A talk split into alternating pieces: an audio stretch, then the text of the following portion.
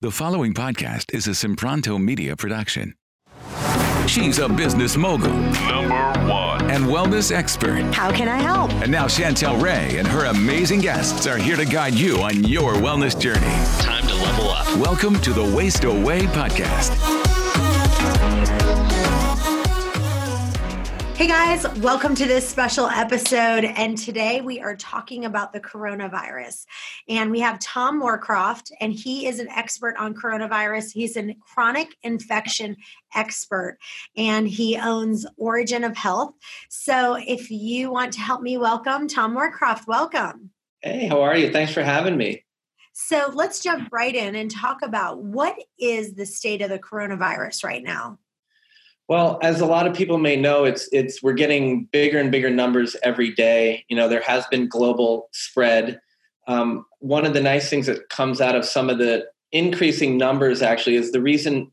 There's two reasons really the numbers are going up. One of them is that the virus is indeed spreading, but the other part is we're actually getting a lot better testing and we have more access to testing. And as we get more testing, we're going to catch some more of the mild cases so I would expect our numbers to continue to increase, but it's going to kind of be that two part reason, you know, because it is spreading, but also because we're actually picking up some of the true cases that have been around for a while. So I know that everyone's talking about washing your hands, washing your hands, but I think there is actually an art to washing your hands. And it's funny because I was out and I was watching someone kind of just rinse their hands. So, and they weren't doing a very good job. And I was thinking, okay, let's do. Let's actually mark this down for people. Like, let's, let's really kind of explain to them what they need to do. Cause I've seen people where they just, they take the soap, they lather it, and then they're instantly washing it. Explain what you think is the best way for someone to wash their hands in detail. Yeah, and so I, I, I notice all the same things you do. We're we're doing it way too quick. We're haphazard. So the thing we have to think about is primarily our palms because these are and the tips of our fingers. These are the areas that we even when we're trying our best are touching our face and our eyes and other things. But the way we wash our hands is you know we wet our hands and then we get the soap on there and once you get a good lather going now you can start doing the 20 seconds. Now you can start singing happy birthday full out twice. You know that's kind of like the timer method you know just singing it twice. But you really have to get your your whole hand in the crevices under the fingernails to be helpful. And what i'm also recommend and then after you do that um, that's when you wash your hands off with warm water one of the Okay, things so let me stop you right there because I think this is where people are really getting kind of confused on this. So, what I'm hearing you say is when you put the soap on, you should be lathering like this, correct? Yeah. For 20 seconds. Not what, Yeah. what I'm seeing people do is they're taking the soap, they go like this, and then they put it right under the water, and then they're leaving it under the water for 20 seconds. Am I right when I say you, you need to be scrubbing it for for 20 20 seconds and getting under your your fingernails my fingernails i had cut them completely down and my fingernails g- grow so fast but i think another big one is literally getting your nails down and just having no nails right now Yeah, I think it's a great idea to cut them back. And I think the point is so well taken is you definitely need to be soaping for 20 seconds and then we're rinsing. Now, here's a place where a lot of people run into trouble too is you just touch the sink to turn it on. Now you're going to go touch the sink with your clean hand, but the sink is dirty. oh yes So one of the things that we all learn how to do, like when you're in, sur- you know, in surgery and residency and stuff, is we either need to use like a clean towel or a disposable towel to turn the the sink off. And so a lot of times that you'll see is we are going to waste a little extra water here. Especially this is most important in public where you can't keep the sink clean in between as well, and you don't know who's touched it. Go get your paper towels, dry your hands off, then cl- then turn off the sink if it's not on a timer. Same thing with the doors to the restroom in public. I mean, I'm washing my hands when I go in and on my way out because I don't know who's touched the door and I don't want to contaminate myself in public. So, and then when you're leaving after you clean your hands, you can certainly use a paper towel to grab the door handle and go. Right. Now let's talk about that because how important is it to use a paper towel? Because obviously, when you walk into a public restroom, a lot of times they are reducing the amount of times that they have paper towels, and they have either air dryers or jet dryers. So, how important do you think it is to actually use the paper towel? I think at this point, it, it a lot of it has to do with the exposure risk. What is the concentration of the coronavirus in your area? And that's and so you have to make a decision about that. I you know this is a place where the you know i've been telling people to the secondary thing is use our alcohol based hand sanitizers right? Um, but i've been telling people to not use as much because the more you use it the more the alcohol dries your hands out and breaks down that protective barrier. But this is a, a time where if you don't have access to that it would be a good idea to use your alcohol based hand sanitizer the problem that we're running into is that the coronavirus is spread through respiratory droplets, which is just a fancy way of saying if you cough or sneeze, you know, all that moisture and, and, and droplets of water that come out and mucus that come out of your mouth um, get on a table, you can touch it, you can put it on a door handle. And so studies have shown that um, the coronavirus can live for a few hours, upwards of three or four days on a lot of these surfaces. So the harder the surface and the more plasticky it is, the longer it tends to, to be viable as an infectious organism. So that's really where we do need to do a little bit more if we're in our public areas. And if we're at home, you know, and we know who's around and we can clean these areas, you know, a couple once or twice a day and not spaz out as much maybe as we might in public. Hey guys, I want you to know what I've been doing for my health that is absolutely transforming it. I'm taking massive amounts of vitamin C. Now, it's not just the regular vitamin C. This is 100% natural and it only contains natural sources, whole foods like amla berry, camu camu berry, uh, cherry. So it's literally just ground up fruits and massive amounts, and it delivers 750% of your daily recommended vitamin C. So I literally double it and I have just seen so many benefits. So go to chantelrayway.com slash vitamin C to get yours today. So let's talk about homemade hand sanitizers. Now that all these people are loading up and taking all the hand sanitizer, right. you go on every shelf there, it's not there. So people are kind of coming up with creative ways. One, they're doing do it yourself hand sanitizers. And number two, they are making some hand sanitizers with vodka and alcohol. Have you heard about this? a little bit. I try to, I cringe a little bit. Yeah. well, the thing is, is that vodka. right percentage, right? Yeah, vodka usually only contains 35 to 46 percent alcohol by volume. So that's not going to suffice to make it effective to fight coronavirus. So right.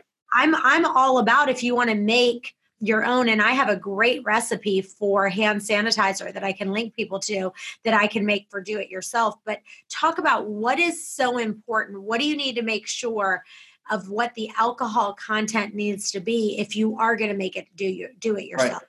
Yeah, we really need to be focused on making sure that we have a 60% or greater alcohol content in order to truly inactivate the virus. Now, a lot of the DIY uh, recipes out there are for isopropyl alcohol, um, and you know, or vodka, but but 70% is usually the low end of what we get. Then we have 91 and 99%, and so you know, it's as long as we're above that 60, we we think we're in a good place. Got it. So let's talk a little bit about other things we can do. Obviously, hand washing is one, and I'm glad we talked about that. What are some other things that we can do for preventing it from spreading? Well, I think the big thing that we have to understand here is not being around other sick people and people who are obviously coughing and hacking and and and having fevers is going to be a way to protect ourselves and washing our hands is going to be a good way to protect ourselves but when we distance ourselves, like we've been doing that social distancing and it's become a big thing now um, as this has spread, that's going to help protect us, but it's actually going to help protect a lot of other people more than just ourselves. And so when we comply with a lot of the requests that states and schools and local governments are making now to to just spend some time at home with your family and not go out in public as much one of the big reasons we're doing that is so that the spread is becoming exponential and we need to flatten that curve so that we're not necessarily going to stop more people from getting the virus, but what we're going to do is slow down the spread so that the medical system can keep up. Because for you and I, Chantel, it's like we're very healthy. You know, we don't have some of these pre existing medical conditions. So we are likely to have very mild disease, just like 80, 85% of the people who get this.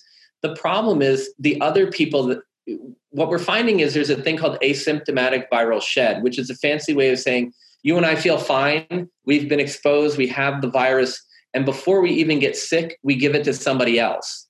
And so this is where we could unbeknowingly giving it giving it to someone else. And one of the things where we're really concerned is children seem to not be getting this as much as others. And if they do, it's very mild overall. But if you take your kids over to see your parents who happen to be in their 70s and 80s and in a high risk group, you it could be like a Trojan horse, and you could actually go give them the virus they wouldn't have, and everybody would appear healthy. So one of the most important ways to prevent the spread is to just give yourself some time away from others, as as nutty as that may sound at the moment. Right. And I think a crucial thing to understand is that it's the difference between the total number of people who might get sick and then total number of people who might get sick at the same time. Yes. So I've heard is that our country only has 2.8 hospital beds per thousand people. And so, like in Italy, they might have 3.2 hospital beds per thousand. China might have, you know, four per thousand. And so, talk about that. Like, you know, there's only so many intensive care beds and so many ventilators you know what's going on with that and why why are they getting so panicked? Yeah uh, the, the what i you know in the hospitals i mean all the er docs i know and all the all the boards i'm on with a bunch you know the chat groups with all these other colleagues across the country they're seeing overwhelming numbers of people. And one of the really big concerns is like exact you put it exactly like perfectly. It's the number of people per time unit of time. And when we see the big spike everybody's coming in we, we run out of resources. People don't have enough gloves. They don't have enough masks to protect the healthcare worker, much less not give it to other people. We've already seen emergency room doctors who are on the front lines die of coronavirus. Um, you know, but one of the things is the mass hysteria has led lots of people flooding in and who may not need to be at the hospital. So one of the most important things are if you have some of the classic symptoms like fever, cough, shortness of breath, unless you're having life threatening shortness of breath, in which case call 911 right away. You need to take a deep breath, sit down on the couch, and dial your doctor from home and ask them what to do. That we're that a lot of doctors have set up outdoor testing approaches where you call, you make an appointment, you roll into the drive uh, to the parking lot, you call them again. They have somebody who has the proper equipment go out and do it and take care of you. So now we can have one or two people with proper equipment taking care of the coronavirus, you know, people potentials, and then the other folks saving some of the the equipment, taking care of people who don't have the symptoms of COVID nineteen. Um, and a lot of the doctors are just saying that like one of the other parts that's really important here is if you show up at the hospital, you might have just increased your risk of getting it when you didn't have it before because what we we put people in um, like with tuberculosis we'll put them in a negative pressure room meaning there's like a vacuum on the room and we filter that air. Well we, you only have a couple of those per hospital at best because tb is not that common and now it's like we've overrun run that. We have floors that have people all over the place with covid-19 and now you've just gone to a concentrated area. So the best thing is really to just stay at home and call for help before you actually drive somewhere Hey guys, I have a free smoothie book that has over 20 recipes that are super unique, like broccoli bonanza, great green smoothie, and mojito madness, and so much more.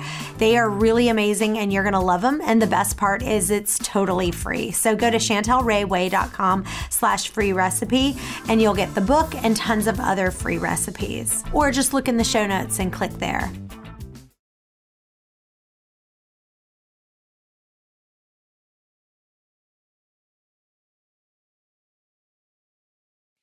So let's talk about the masks real quick because you see different people, right? You know and me in the mask.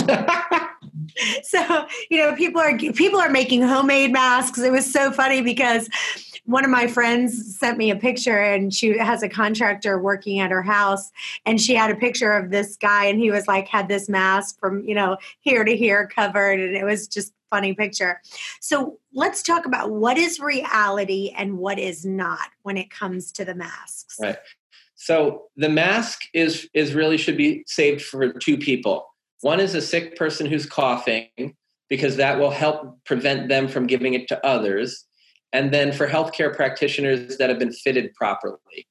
The vast majority of the masks out there will not stop the spread of the virus. It's too small, it will go right through them. So the homemade mask, the dust mask, if you're coughing, that will help, that will collect the big droplets that will hopefully not infect someone else, but it, it's not going to prevent you from getting the virus. Um, and, and it would give you potentially a false sense of security. And then the special masks that unfortunately now, because everyone went and bought them, they're actually under great short supply that we need to use in a hospital setting or a doctor's office need to actually be properly fit. And this mask is still too big. The filtration is not small enough for coronavirus, and it only will work about 50 to 60% of the time even if somebody's got it fit properly. And when when I remember like my one of my first emergency room jobs, they they take me to a room, they put it on, and then they put this huge plastic thing over my head and they shoot in this like pepper spray stuff. And I'm like, you know, and it, because the mask wasn't fit right, and then so then they adjust it and get it on, and now I didn't breathe anything in.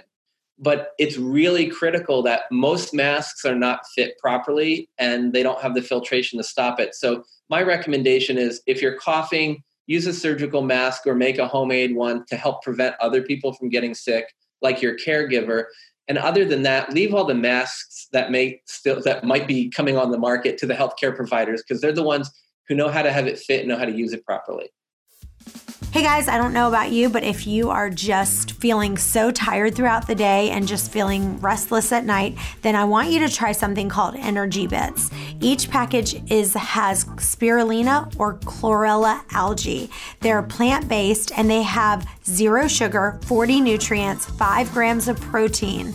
And so you are going to feel great taking them. So go to energybits.com and then you'll get 20% off if you put the promo code Chantel. That's C H A N T E L. Yeah, so let's talk about touching your face. I saw this hysterical video of somebody in politics that she was talking about how important it was for you not to touch your face and then she literally like flipped her paper over and then touched her mouth you know to kind of go like that and turn, yeah. turn the page so let's talk about you know i've heard that studies say that people are touching their face up to 16 times in an hour and they don't realize it.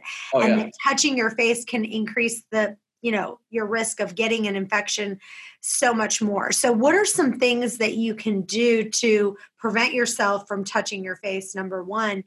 And Yeah. Tie your hands behind your back. How important is that? How important is that that you are not touching your, you know, your eyes and your nose and your mouth? The, the, the biggest thing here is to minimize eh, well to not touch your face with unwashed hands. So because the, the problem is if we're touching some of these other surfaces that may have come in contact with the coronavirus you know had the droplets on there think about it. We're worried about respiratory droplets. So mucus secretions coming from your nose or mouth or potentially your eyes we don't want them to come into your body through your nose your mouth or your eyes so these are the areas we don't want to touch. And obviously, if I'm touching around my face and playing with my beard or scratching side of my nose, it's getting closer and closer.